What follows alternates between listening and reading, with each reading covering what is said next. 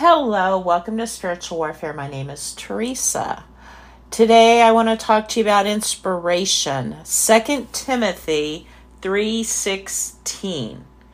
Every scripture is God-breathed, given by his inspiration, and profitable for instruction, for reproof and conviction of sin, for correction of error, and discipline in obedience, and for training in righteousness and holy living, in conformity to God's will in thought, purpose, and in action.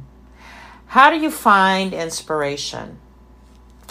Though written by men, all of Scripture is divinely inspired, literally God breathed, and it is our authority and rule for faith and life. What can you do to become a more serious student of God's Word, the Bible? so that you can complete, be complete, and equipped for every good work.